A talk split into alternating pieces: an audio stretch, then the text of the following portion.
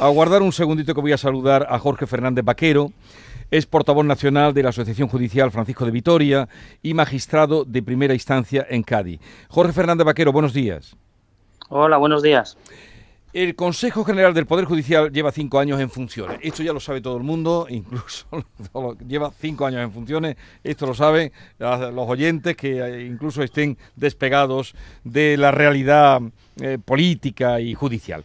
Cinco años sin funciones, sin acuerdo y sin visos de ello. Y ahora el Tribunal Constitucional dice, dice, no existe una definición constitucional excluyente del sistema de nombramiento de los vocales del Consejo General del Poder Judicial, siendo posible, dentro del marco constitucional, que la propuesta para su nombramiento proceda en todo o en parte del Congreso o del Senado. ¿Y esto qué significa, señor Fernández Vaquero? ¿Esto qué quiere decir? Bueno.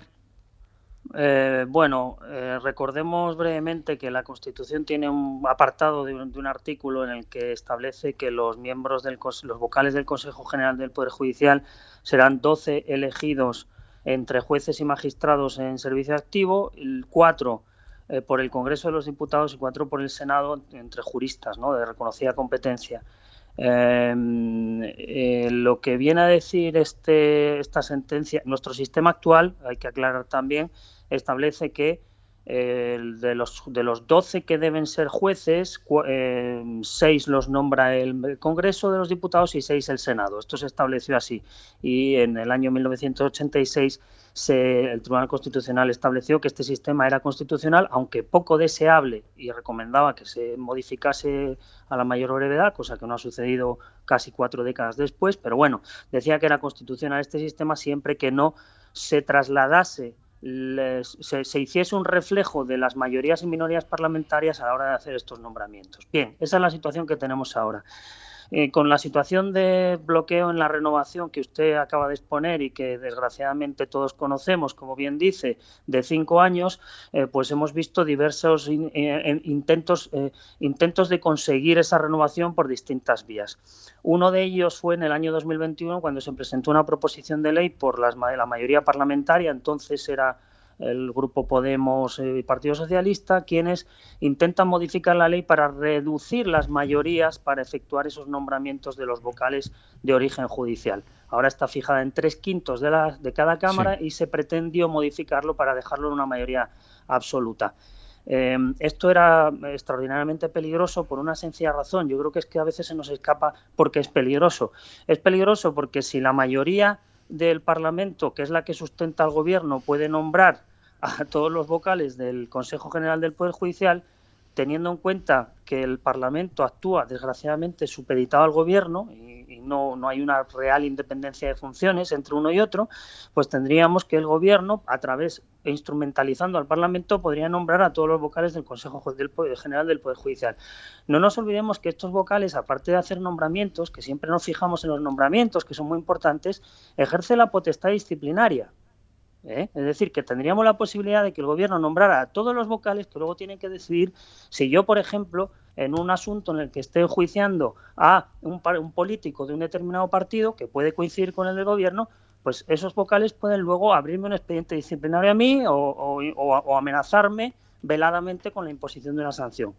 Me, me parece que esto es bastante peligroso eh, como para que se para que se adoptasen medidas. Y lo que hicimos en aquel entonces las asociaciones judiciales fue acudir a la Comisión Europea, que ejerció una presión, pues vamos a decir, diplomática y paró, paró aquella reforma.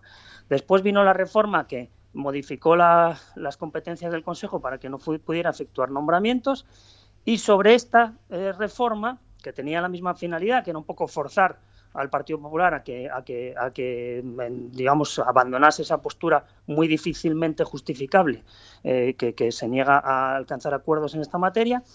Y esta es la, la, la reforma en la que se dicta la sentencia a la que usted se refiere. Bien, esta sentencia introduce esa frase que lo único que dice es, viene, viene a insinuar que es perfectamente posible que de los doce vocales judiciales que ahora nombran seis el Congreso y seis el Senado, sí, pues que los nombre todos el Congreso o que los nombre todos el Senado, incluso más ambigua, porque habla de en todo en parte eh, sean nombrados por el Congreso o por el Senado en manera alternativa y con independencia eh, de que sean vocales judiciales o no. Y esto es muy peligroso porque coincide justamente con una idea o propuesta que se ha lanzado hace muy pocas semanas por algún grupo político y que va en la misma línea de las dos reformas que yo he explicado anteriormente.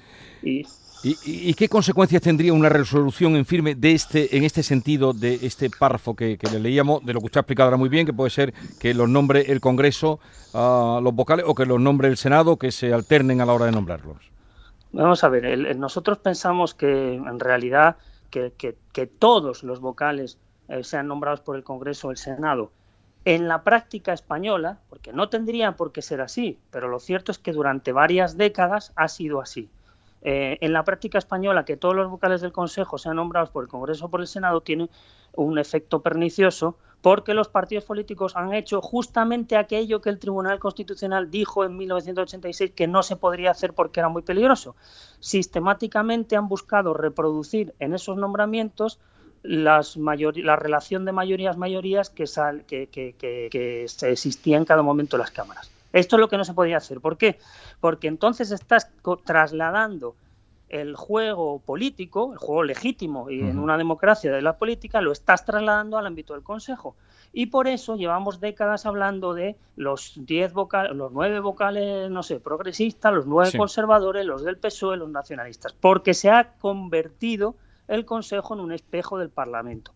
Si nosotros eh, ahora no solo convertimos al... al Al, al, al Consejo en el espejo del Parlamento, sino que además lo convertimos en un espejo deformado, porque se, se rebajan las, las mayorías necesarias y por lo tanto se abre la puerta a que sea eh, una determinada mayoría la que cope la totalidad de los nombramientos, pues estamos todavía acentuando ese, ese efecto reflejo de politización, que al final es lo que percibe la ciudadanía, y por eso la ciudadanía piensa que todo el sistema judicial está politizado cuando esto no es cierto, pero la ciudadanía lo percibe porque en su cúpula, en su cabeza visible, que es el Consejo General del Poder Judicial, se produce de manera evidente ese efecto de eh, politización.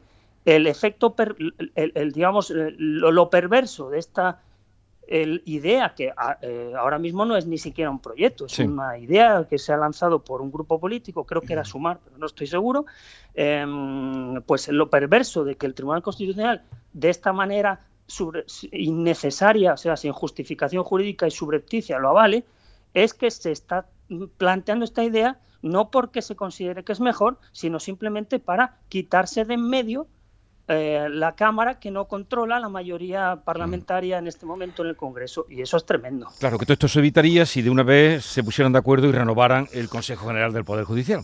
Eh... Se, se evitaría, se evitaría con, con eso, y se, se evitaría de varias maneras. Hay una más deseable, desde nuestro punto de vista, por supuesto, y otra un poquito menos, pero que exige una condición adicional. La manera más deseable sería que se acometiese una reforma del sistema eh, precisamente para evitar ese, ese, lo que he llamado antes efecto reflejo, para no repetirlo, ¿no? Es decir, para esa politización en los nombramientos por traslación de las mayorías y minorías parlamentarias en el Consejo. Esa reforma del sistema puede ir en la línea que recomiendan las instituciones europeas para aquellos países que, como el nuestro, tienen consejo, porque no todos tienen un órgano como el Consejo.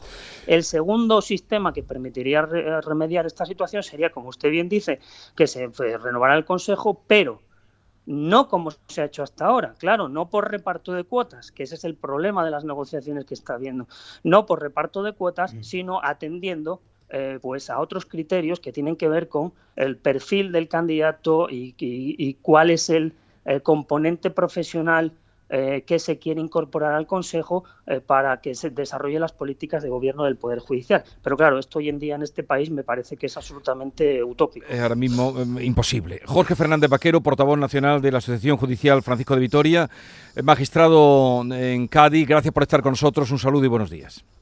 Gracias, buenos días.